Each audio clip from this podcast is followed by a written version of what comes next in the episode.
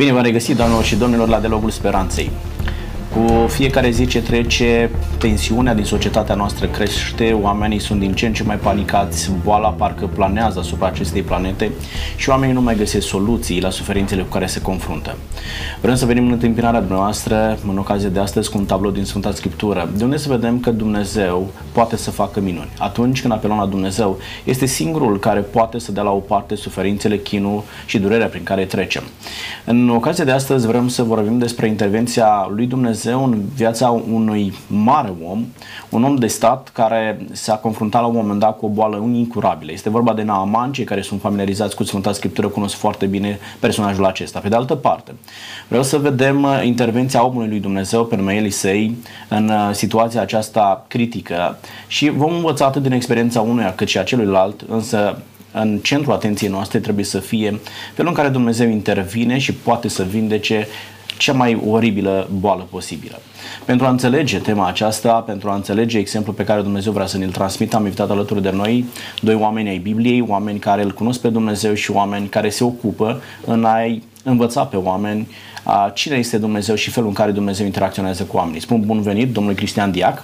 Bine v-am găsit! Domnul Cristian Diac astăzi va reprezenta Biserica Romano-Catolică și ne bucurăm că sunteți cu noi să ne împărtășiți din experiența dumneavoastră. Vă mulțumesc pentru invitație! Alături de noi este și domnul Constantin Ciobanu. Bine ați revenit! Vă mulțumesc de invitație, bine v-am regăsit!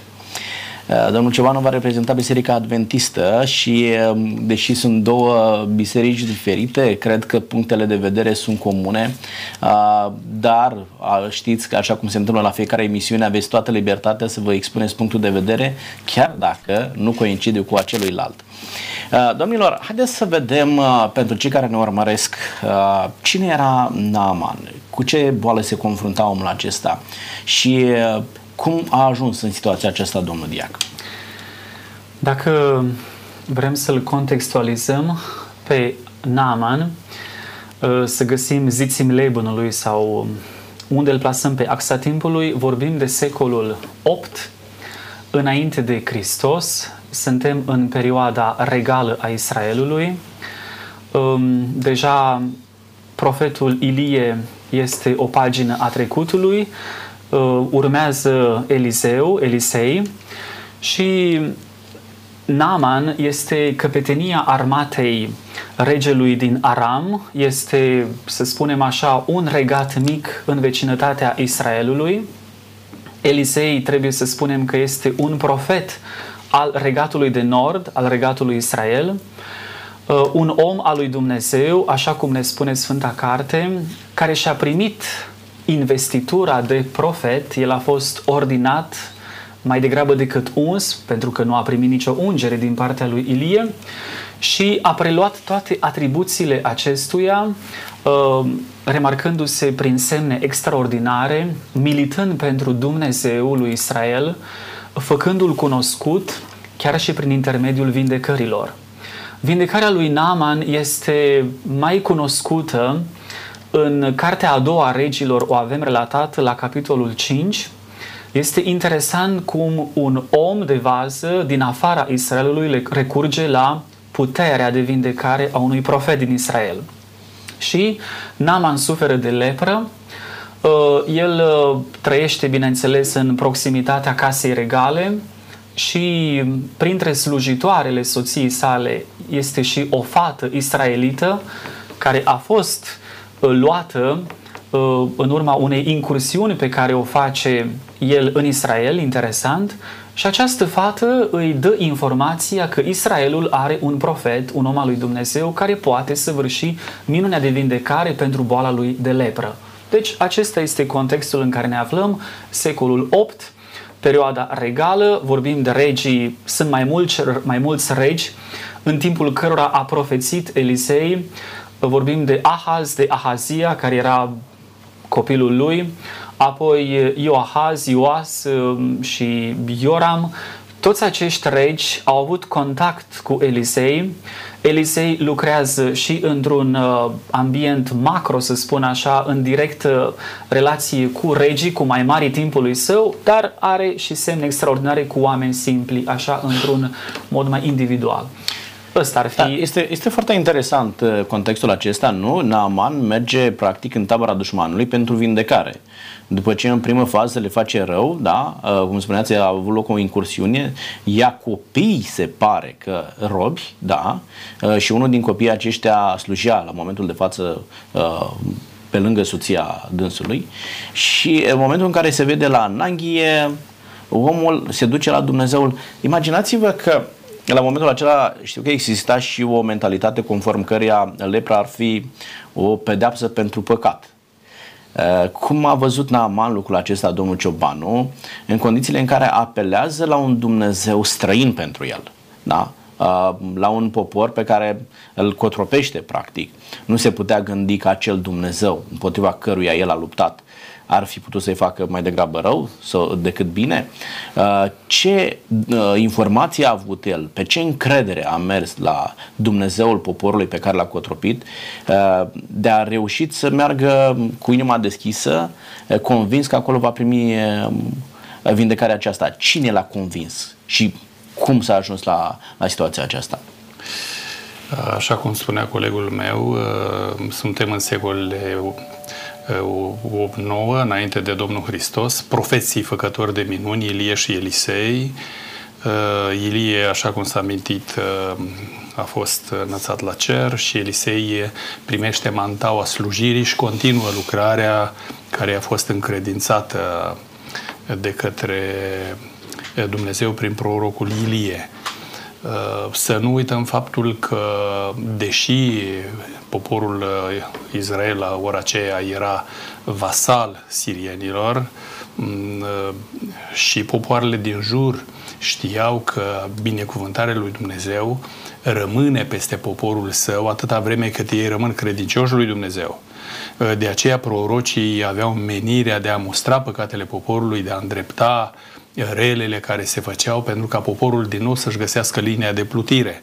Așa se face că, deși Gehazi, generalul de armată al împăratului Siriei, era biruitor asupra armatelor izraelite, pentru vremea aceea cel puțin, totuși el știa că profeții Ilie și Elisei erau oamenii adevăratului Dumnezeu, trimiși de el, împuterniciți de el, și minunile pe care Dumnezeu le-a făcut prin ei erau cunoscute nu doar în țara lui Israel, ci și în popoarele din jur. Așa că el a avut toată încrederea în această chemare a profetului lui Dumnezeu și știa că Dumnezeu vorbește prin el și vrea binele nu numai a poporului Israel, ci a tuturor popoarelor. Îl știa dinainte pe Dumnezeul lui Israel, în momentul în care a mers să cotropească pe israeliți, știa că israeliții au un Dumnezeu care face vindecări. De unde știa că Dumnezeul lui Israel poate să vindece în felul acesta? Era cunoscută această practică a vindecărilor, pentru că minurile pe care le-a făcut atât Ilie cât și Elisei au avut o rezonanță mondială, aș putea să spună, pentru vremea aceea. Așa că generalul Naaman, de fapt stăpânul său, împăratul Siriei, când a trimis scrisoarea, cam așa a pus problema. Acum când îți trimit pe slujitorul meu Naaman, să știi că îl trimit să-l vindeci. Și vă dați seama cât de bulversat a fost și de înspăimântat împăratul. După ce am citit pasajul acesta din Scriptură, am fost impresionat de influența pe care o exercită într-o astfel de circunstanță fetița respectivă. Da. Da? Aici e un personaj pe care trebuie să-l punem în scenă. Personajul acesta dă dovadă de atâta credință în prorocul țării sale, relația pe care o avea cu zona aceasta religioasă, spirituală, educația pe care a primit-o din familie, face ca această copilă nu doar să rămână cu o credință manifestată la nivel ascuns. E o credință pe care o dă pe față. Da? Ea își manifestă credința în Dumnezeu, dar nu la nivelul cum fac foarte mulți oameni. Eu manifest credința în Dumnezeu, dar într-un mod discret. Da? Și din ce în ce mai mult oamenii astăzi fac lucrul acesta. Ei, fetița aceasta are curajul să-și abordeze stăpânul și să spună ceva: abia la mine acasă vei găsi tu vindecare. Îmi imaginez spontaneitatea, naturalețea acestui copil, da? Nu cred că a avut o formă protocolară discursul fetiței. A spus: la mine acasă, dacă mergi, e prorocul Domnului, doar el te poate vindeca. Nu mai o idee, dacă îmi dați voie. Vă rog. Probabil când s-a întors de la slujbă, nevasta lui Gehazi, lui Naaman, plânsă toată, pentru că lepra supunea la izolare, pentru restul timpului pe cel care era afectat, să nu mă lipsească și pe ceilalți, nu? Și vedeți, o vede plângând în hohote, se apropie de dânsa cu atâta gingășie și tandrețe și spune: stăpână, de ce plângi? Parcă ascultăm dialogul acesta.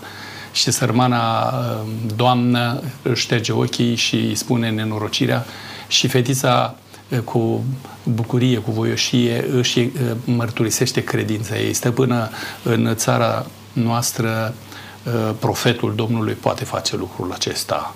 Și se prinde de acest fir de, la prima vedere, acest fir de pai, stăpâna. Și într-adevăr se vede pe viitor că a fost salvator. Deci fetița are curajul și bucuria să-și mărturisească credința, iar stăpâna a avut încredere în fetiță văzându-i comportamentul de până atunci. Doar ce spuneți dumneavoastră, mă gândesc la situația prin care trece omenirea la momentul de față, legat de izolare. Da, 14 zile ai COVID, te duci acasă și trebuie să stai departe de familie, să stai departe de cunoscut, să nu intri în contact cu cineva pentru a nu mă lipsi. Era o situație similară, nu? Cu cei cu lepră. Care este reacția lui Naaman, domnul Diac, în momentul în care aude lucrul acesta? Pe ce criterii crede că se poate obține lucrul acesta, adică vaccinul pentru COVID, da, lepra de atunci? În ce circunstanțe crede el că se poate obține vindecarea aceasta? Comportamentul lui Naaman exprimă o mentalitate a timpului, și anume că Dumnezeu trebuie îmbunat, trebuie câștigat cu oferte materiale. Bineînțeles, conta și rugăciunea și sacrificiul, dar trebuia să plătești în schimb contravaloarea a ceea ce ți s-a făcut. Naaman ia cu el un arsenal întreg de daruri. Se vorbește despre 10 talanți de argint, 6.000 de sicli de aur și 10 schimburi de haine. Așadar, se observă gradul de bunăstare pe care îl are acest om, căpetenia unei armate, și Naaman, în acest gest al lui, devine un prototip pentru toți oamenii care cred că cu ajutorul banilor cumperi orice. Adică ajungi să cumperi alți oameni, să-i instrumentalizezi, pentru că, bineînțeles, tu ai bani. Este ceea ce noi trăim în timpurile noastre, atât de această mentalitate perversă, am putea o numi, pentru că nu contează calitățile umane, omenia, se remarcă cel care are buzunarele pline. Acela este un influencer, acel om câștigă ceea ce vrea, însă mai rău, oamenii cred că îl pot cumpăra până și pe Dumnezeu. Și, bine, aici nu era intenția aceasta a lui Naaman. El a considerat că trebuie să compenseze gestul acesta. Este poate un semn de generozitate. Și vine cu această ofertă spre Elisei. Bineînțeles că însănătoșirea lui era pe primul loc, de maximă importanță. Și pe acest considerent că Dumnezeu se lasă înduplecat, se lasă îmbunat de darurile sale, merge spre Elisei. Cred că și noi, oamenii, acum vorbim în biserică, nu, despre servicii religioase, care sunt cu tarif bine stabilit. Nu știu dacă în cazul Bisericii Adventiste... Nu avem tarife stabilite. Biserica Ortodoxă are, cu siguranță avem și noi. Este, de exemplu... Am fost în cimitir recent, pentru că noi îi comemorăm pe răposați, mai ales luna noiembrie, o lună care se stinge natura, cad frunzele, ne gândim la cei care sunt deja în liniștea mormântului și, deși spui cuiva: da, mă voi ruga la mormântul părinților tăi, simte nevoia să-ți ofere 5 lei, 10 lei.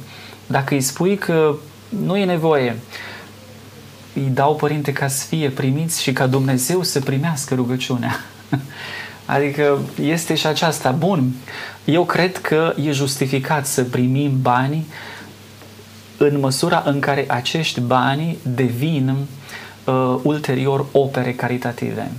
Dacă noi reușim să convertim aceste donații bănești ale oamenilor în gesturi de caritate, de iubire, adică noi să avem un proiect pentru cei săraci sau să dirijăm spre nu știu ce orfelinate, e justificat, pentru că unii pot să spună, nu sunt atât de inițiat în rugăciune așa, dar vreau să-ți ofer niște bani, uite, tu știi mai bine unde să-i pui și cum să-i întrebuințezi. În momentul în care cineva vine și spune, ți-am plătit serviciul ăsta și vreau să se vadă, ei, acolo ai deja o problemă. E o problemă. Pentru că, da, îl poți instrumentaliza și pe Dumnezeu. Ce se întâmplă când omul te plătește? Acum, doar ca o paranteză, ce se întâmplă când omul te plătește să-i faci rugăciunea? Acum, de bună credință faci rugăciunea, dar nu se împlinește ceea ce omul dorește. Nu trăiește sentimentul că a dat banii degeaba și poate să vină să spună, Doamne, da, te-am plătit, nu s-a întâmplat ce mi-am dorit? Da. Adică e un serviciu, da. Nu? Da, da, da. Dacă ai de-a face cu un asemenea credincios, îți dai seama, doar și de la acest episod plecând, cât este de slabă credința lui și cât este împletită cu materialismul vieții.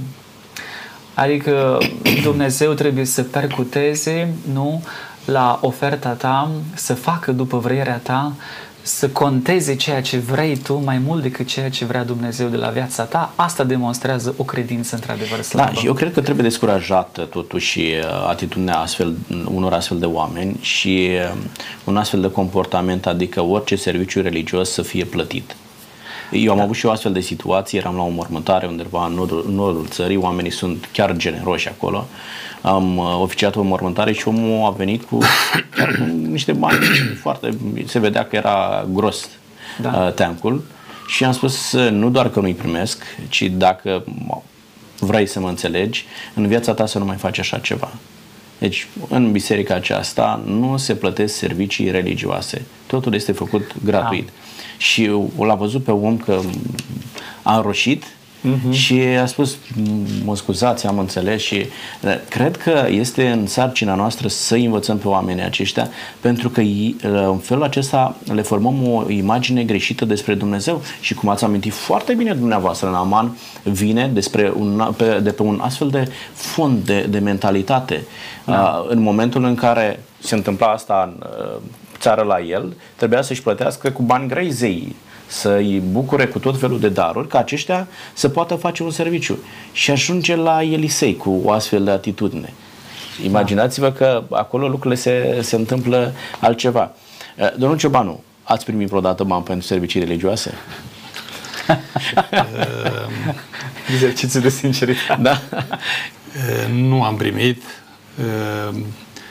și am primit. De exemplu, ia să vedem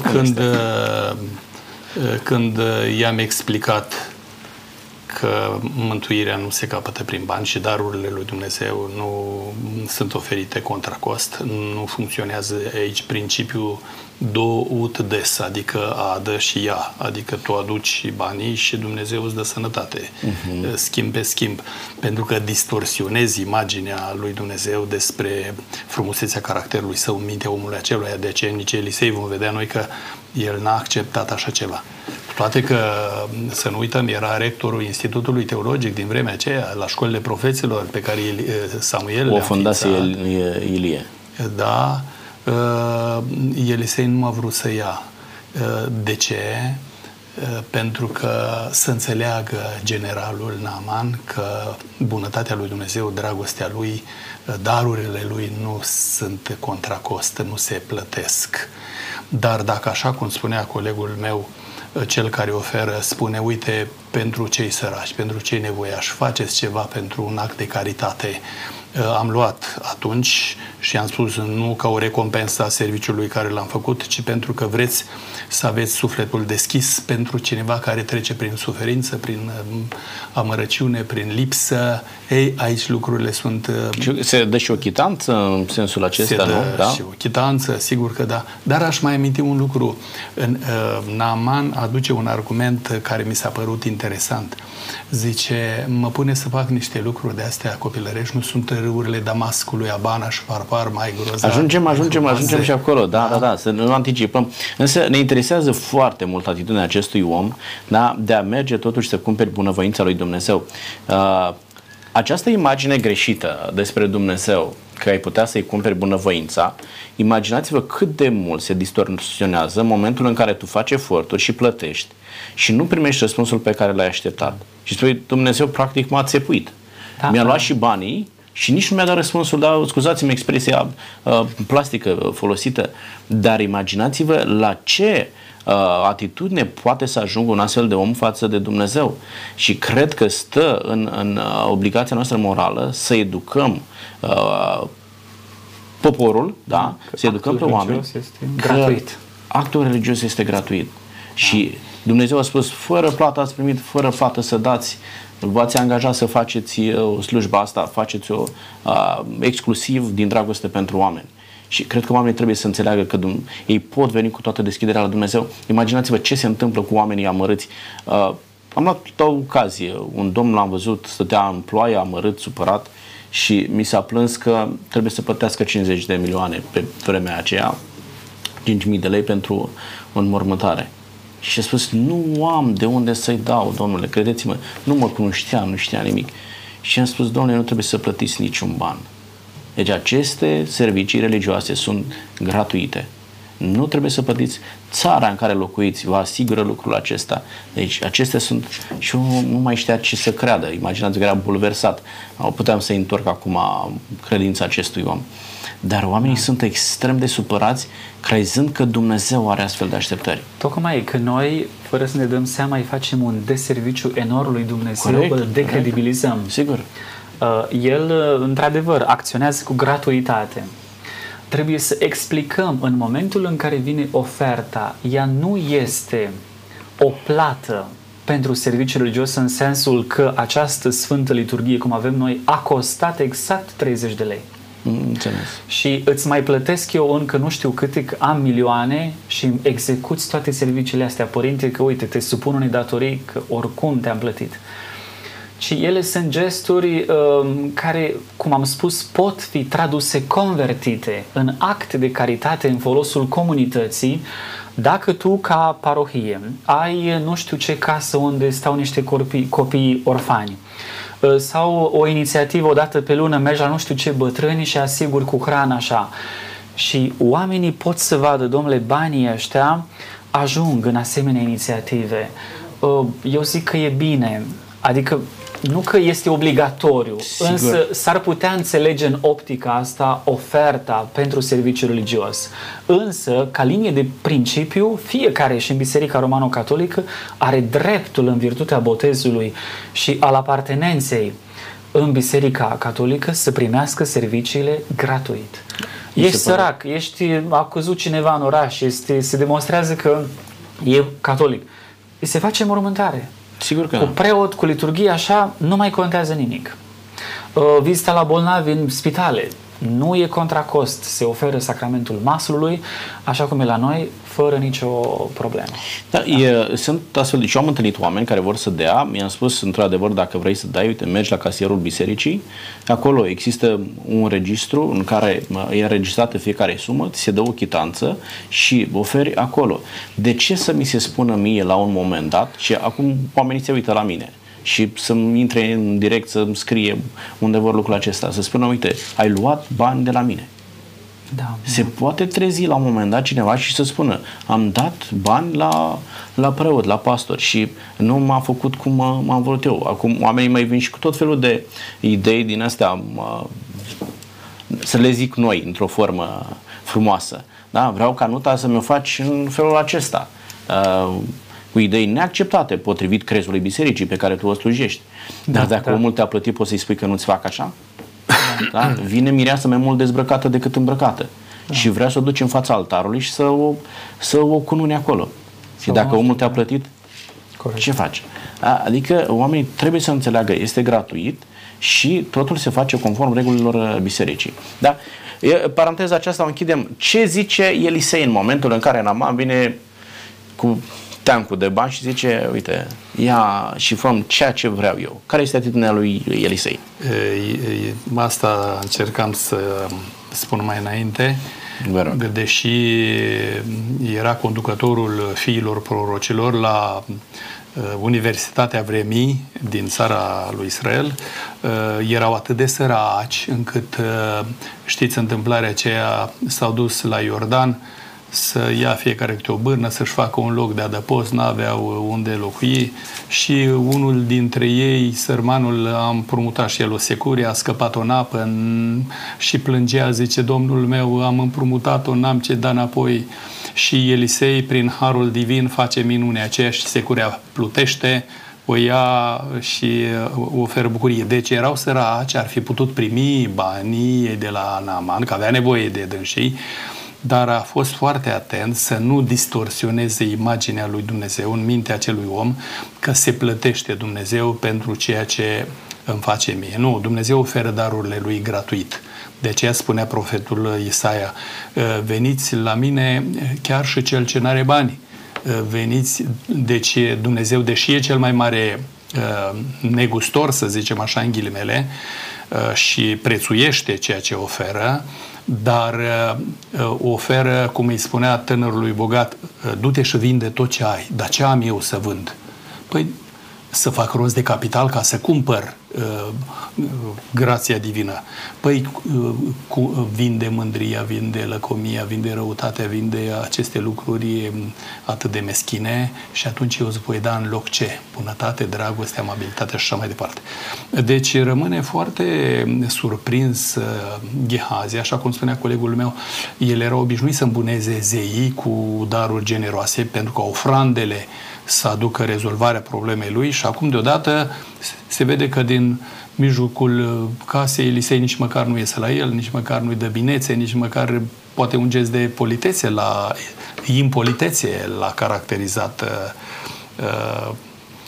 Dar vom vedea mai pe viitor lucrurile cum se așează și de ce Elisei l-a încercat pe Naaman în felul acesta. Și Naaman foarte deranjat. Eu credeam că va ieși înaintea mea, va pune mâna pe rană, va vorbi, va rosti incantații sau știu ce va face el și atunci lucrurile se vor rezolva, dar nu mă tratează cu respect, nu știe că eu sunt generalul, nu știe că eu sunt un om de vază, nu știe lucrurile acestea, mă tratează în felul acesta și a fost foarte deranjată și argumentează, zice, nu sunt râurile Damascului, Abana și Parpar mai bune decât Iordan? Mă trimite la Iordan să mă scald de 7 ori? Într-adevăr, Iordanul nu era așa de amenajat ca apele din Damasc, cu găterje, cu, știu eu, mâl, cu ce mai era pe acolo, dar totuși, în simplitatea locului unde l-a trimis Elisei, ce era? Nu era fast, nu era impozanță, dar era binecuvântarea lui Dumnezeu. De multe ori noi suntem tentați să credem că fastul și eu știu ce încântă ochiul e valoros, dar Domnul spune lui Samuel, uită-te la inimă, că Dumnezeu se uită la inimă. De aceea binecuvântarea lui Dumnezeu e acolo în simplitate, în modestie, în ascultare de El, în totul, totului tot. Că vom vedea noi, cercarea lui Naaman a fost de 7 ori și parcă îl vedem pe Naaman că se supune acestui... Da, acum, domnilor, când ne uităm la Elisei, vedem un medic nonconformist. Da? Pentru că așa era văzut Elisei de către Naaman, este un vindecător, un medic și trebuie să-i duc ceva. Nu vi se pare familiar atitudinea aceasta? Oamenii din ziua de astăzi gândesc în felul acesta și unii sunt chiar consternați că medicul n-a vrut să-i primească desaga cu care s-a dus el de acasă și respect pentru medicii, și nu sunt puțin la număr pe care îi cunosc și refuză efectiv să facă așa ceva. Actul medical este gratuit, da? Așa și cum și serviciile religioase sunt gratuite. Numai că oamenii pleacă dezamăgiți de acolo, da? Cum reacționează Naaman când în loc să îi se ia banii, da. Mai degrabă spune, nu, n-am nevoie de banii tăi și mergi și te scaldă în... Și zice Naaman. Naaman se arată înfuriat, este indignat pentru că trăiește un moment de umilire.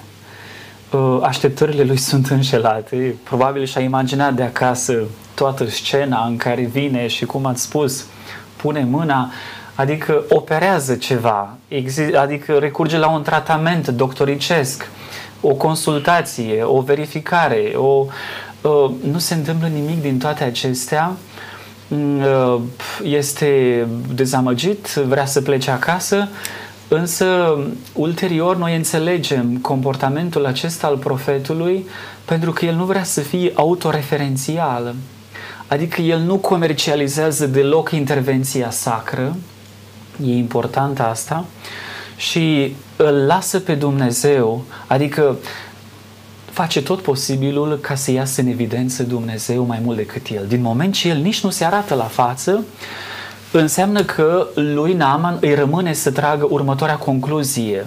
Nu el, nu perspicacitatea lui, nu profesionalismul lui au contat aici. Altcineva a acționat în această apă. Și Elisei pregătește tocmai această scenă largă pentru acțiunea lui Dumnezeu pe care el, să spunem așa, nu o boicotează deloc cu mâinile lui.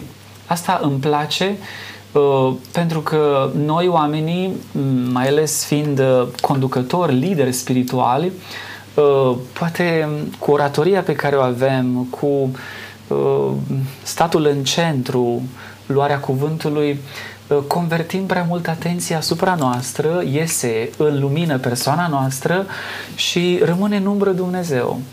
Adică noi nu suntem transparențele lui Dumnezeu prin ceea ce facem, ci oamenii rămân cu aprecierile la noi. Tu ai făcut asta, uite ce frumos te descurci, uite ce acțiune pastorală de succes ai. Și tu ai vrea să spui uneori, gândiți-vă că Dumnezeu e harul lui.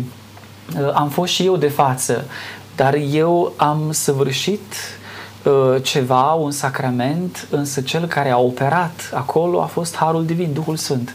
Ei, Elisei este pentru noi un exemplu în acest sens.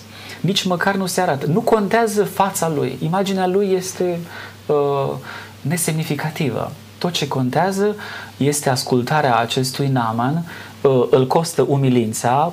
E bine că a fost și umilit, ca să vadă poate că și ăsta e un preț pe care îl plătești, în ghilimele spun preț, adică nu atât argintul și aurul tău, cât mai mult atitudinea de umilire să conteze înaintea lui Dumnezeu și se vede că vindecarea are loc. Deci înaintea lui Dumnezeu nu vii cu bani și cu trufie, da? Ci mai curând cu smerenie. Da? Da. Vii cu buzunarele goale, dar cu smerenie înaintea lui Dumnezeu, da. Și doar așa poți fi primit.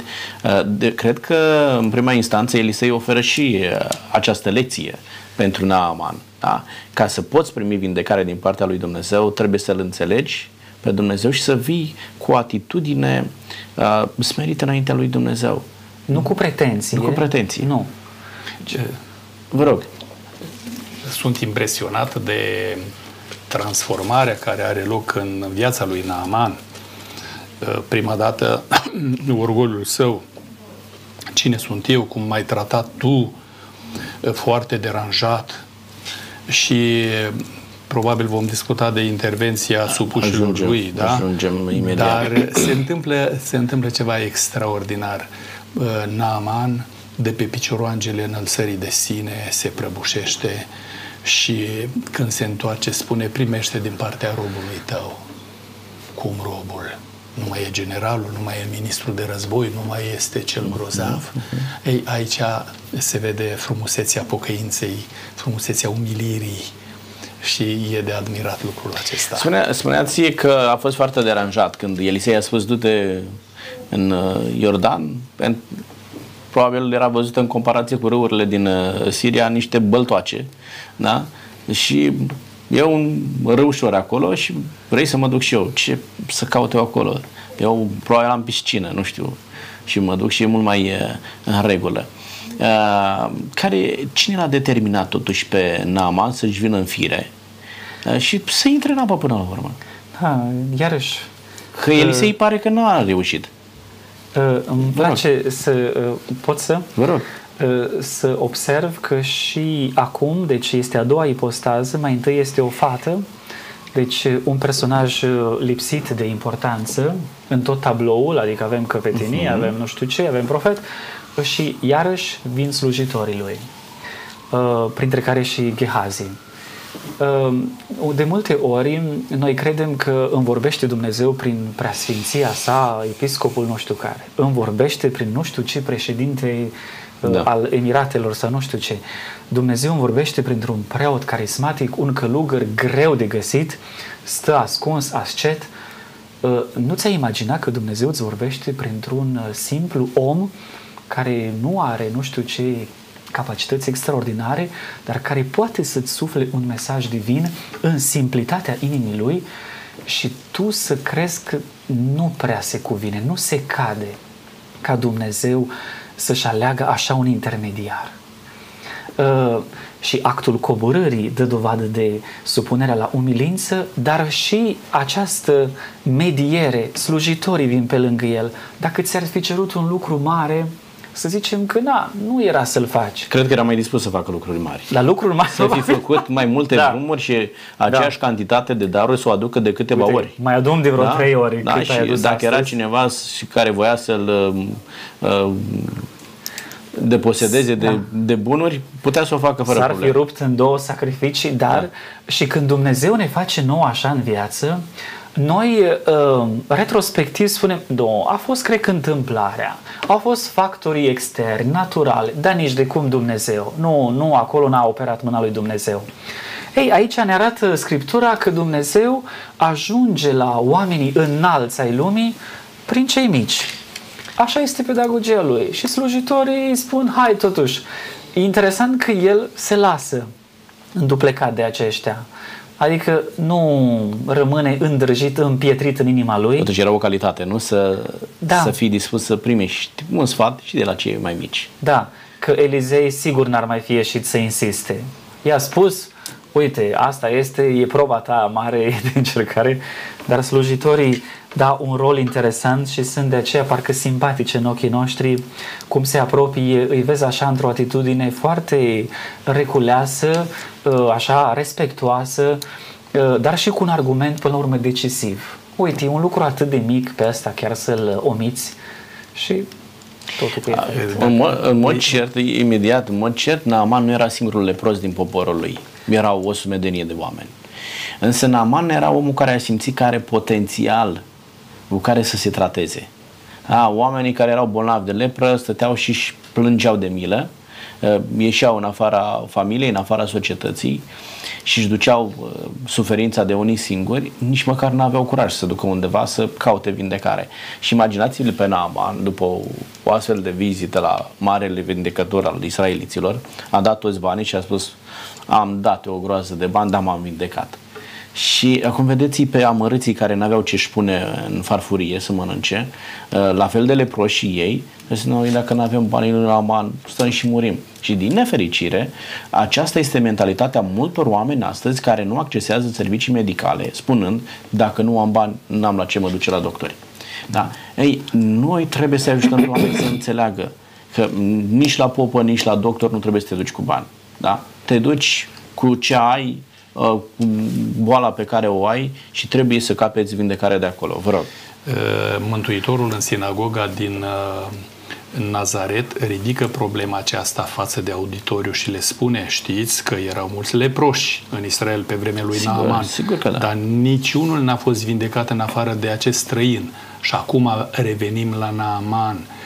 De ce Naaman a fost vindecat? Pentru că l-au ajutat și cei care l-au însoțit să se umilească, dar a fost dispus și el să o facă. Și parcă îl văd pe Naaman în apă și slujitorii pe mal. Stăpâne, de 7 ori. Și el mai intră o dată și se uită, nu-i nimic.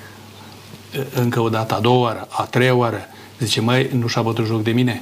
Și de pe mal, slujitorii, stăpâne, de 7 ori. Și el din nou se cufundă și a 7-a oară minunea. Carnea ca un copilaș frumos. Am vizitat la Tichilești, e cumplit la noi în țară să vezi leproșii cum putrezește carnea și cade. Așa era carnea lui Naaman și acum deodată se vede vindecat.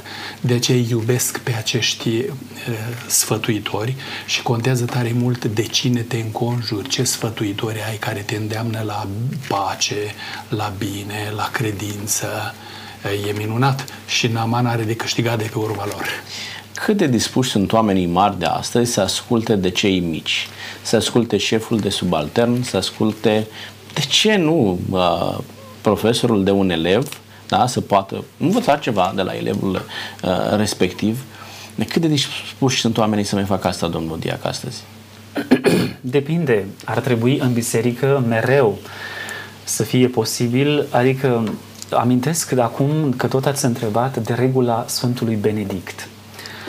Acolo, chiar în introducere, în primele capitole spune așa: toți călugării stau la oaltă, se roagă, ascultă cuvântul lui Dumnezeu până și în timpul meselor și dacă se face un consiliu, o adunare, nu vor fi selectați doar cei mai în vârstă, cei mai experimentați pe drumul sfințeniei sau al desăvârșirii spirituale. Este convocat până și cel mai tânăr membru al comunității monahale.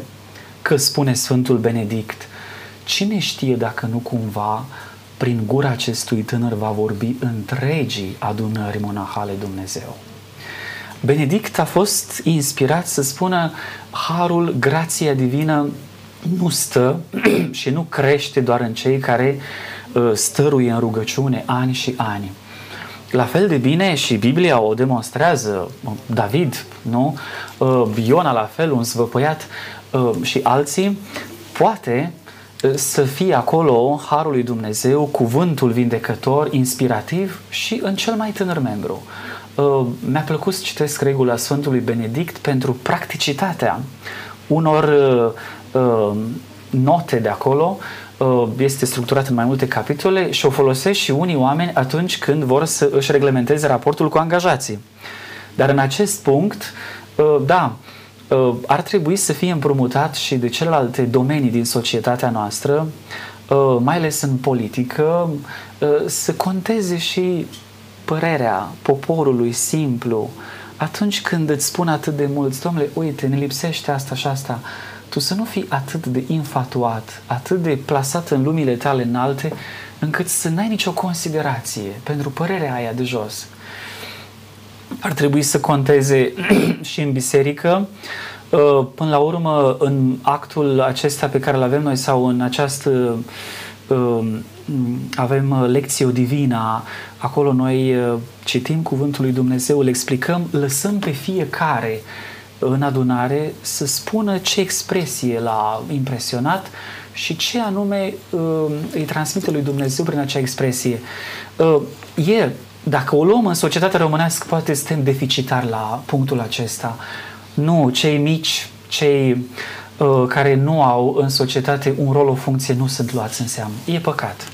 Dar Biblia, slavă Domnului, ne învață altceva. Se pot pierde idei prețioase, se pot pierde chiar inițiative lăudabile în momentul în care nu ținem cont de tot ce avem în jurul nostru, pentru că fiecare om reprezintă un potențial incomensurabil. Sau talente în mediul rural care nu mai ajung să fie valorificate pentru că lipsesc banii. Da. Cu atât mai dureros este.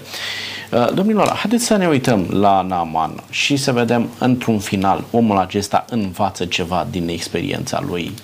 Adică prima dată este scos din casă de o fetiță, dar pe lângă faptul că era un copil, mai era și rob în casă la el. Nu prea țineai cont de ce zice un rob, cu atât mai puțin de ce zice un copil și cu atât mai puțin de ce zice o femeie. Da, imaginați-vă, mai jos de atât nu aveai ce să iei, da? Și pleacă, probabil era în disperare de cauză omul, iese din casă și pleci dezamăgit de la marile vindecători, nu ți-a luat banii, că ți-a pus o chestie așa derizorie să faci, du-te și te scaldă în Iordan. Și apoi te corijează unul din slujitorii tăi. Și spune, stăpâne, dacă îți cerea un lucru greu, nu-l făceai? Păi, toți suntem aici. Bagă-te și tu în apă de 7 ori și mai rău de atât de situația în care ești, ce ți se poate întâmpla? Învață ceva Naaman sau pleacă același om care a venit infatuat la Elisei și plin de bani? Aminteam mai înainte de frumusețea transformării pe care o lucrează Duhul Sfânt în viața lui Naaman, datorită împrejurărilor prin care a trecut și interesant că s-a lăsat vindecat ele n-au fost zadarnice în dreptul lui și sunt plăcut impresionat de faptul că Naaman își dă seama de cine este Iahveh, Dumnezeul lui Israel, Dumnezeul cerurilor și al pământului, și îi spune lui Elisei: dacă nu primești tu nimic și Dumnezeu nu acceptă, pentru că vindecarea este oferită prin dragostea sa, fără banii mei, atunci vreau eu ceva de la Dumnezeul tău. Uite, așa e situația în care mă aflu și stăpânul meu, împăratul, se închină în casa zeului său, Rimon, pe brațul meu, îngăduie să iau pământ sfânt din țara ta. Atâta i-a crescut credința la timpul acela și interesant că Elisei spune: du-te în pace, adică acceptă, nu eu să-i dau lui Dumnezeu, ci Dumnezeu să-mi dea mie. E frumoasă această, și închinarea este adusă Dumnezeului adevărat, pentru că a știut Elisei, de fapt Duhul Sfânt prin fetiță, prin Elisei, prin slujitorii lui Naaman, să lucreze în așa fel încât acest bărbat să fie convertit, să fie salvat și să fie vindecat. Mulțumesc tare mult! A fost ultima dumneavoastră intervenție, domnul Diac. Pentru încheiere, cu ce lecție pleacă Naaman? Naaman pleacă cu această mângâiere că Dumnezeu a intervenit pentru el și cu această decizie de a-i aduce lui cult, de a se închina adevăratului Dumnezeu al lui Israel. În același timp, interesant, pentru acest loc din Biblie, el pleacă de la un profet al lui Dumnezeu fără să învețe lecția intoleranței religioase, ci a toleranței. Pentru că Elisei, altfel decât Ilie, care a luptat pentru afirmarea monoteismului în Israel și a ucis profeți falși, Elisei acceptă ca pe viitor acest Naaman să mai aducă jertfă acestui zeu Bet Rimon, dar atunci când va fi obligat să sprijine, să-și dea brațul pentru a se sprijini stăpânul său, Elisei nu comentează deloc. Admir acest pasaj pentru că Elisei arată această deschidere: știi că Dumnezeul meu te-a vindecat, te vei închina lui. E o mentalitate a timpului că ai nevoie și de pământ din țara respectivului Dumnezeu, da. Însă nu în așa măsură încât tu acum să te debarasezi complet de zeii tăi, însă știi că adevăratul Dumnezeu al lui Israel e cel care vindecă și nu zeii tăi de acasă. Mulțumesc tare mult! Elisei era convins că Naaman a intrat într-un proces al pocăinței și nu se poate totul deodată, da? Da. Era la început, îl încurajează și are încredere că Dumnezeul care s-a descoperit lui Naaman va duce lucrarea aceasta până la capăt. Domnilor, vă mulțumesc tare mult pentru că ați fost în emisiunea aceasta și ne-ați învățat lucruri extrem de importante. Noi mulțumim! Domnilor și domnilor, iată că atunci când venim la Dumnezeu nu trebuie să-L plătim, ci întotdeauna când venim la Dumnezeu plecăm și vindecați și cu daruri de la El. Întotdeauna când venim înaintea lui Dumnezeu cu inima sinceră, smerită, când avem încredere că Dumnezeu este acela care este stăpânul pământului cu tot ce este pe el, plecăm îmbogățiți și fizic și spiritual de la Dumnezeu. Tot ce trebuie să facem este ca în vremurile tulburi de suferință, de chin, de groază, să venim cu încredere la Dumnezeu, să știm că este singurul care ne poate salva și vom avea plăcerea de a pleca vindecați și cu speranță că ceea ce ne așteaptă nu este decât mântuirea lui Dumnezeu. De aceea, rugăciunea noastră pentru dumneavoastră, cei care ne urmăriți, este ca întotdeauna să veniți cu încredere la Dumnezeu și să primiți mai mult decât a primit Naaman. Bucuria și mântuirea pe care Dumnezeu a pregătit-o vă așteaptă pe fiecare dintre dumneavoastră și pe fiecare dintre noi. Până data viitoare, Dumnezeu cu noi. La revedere!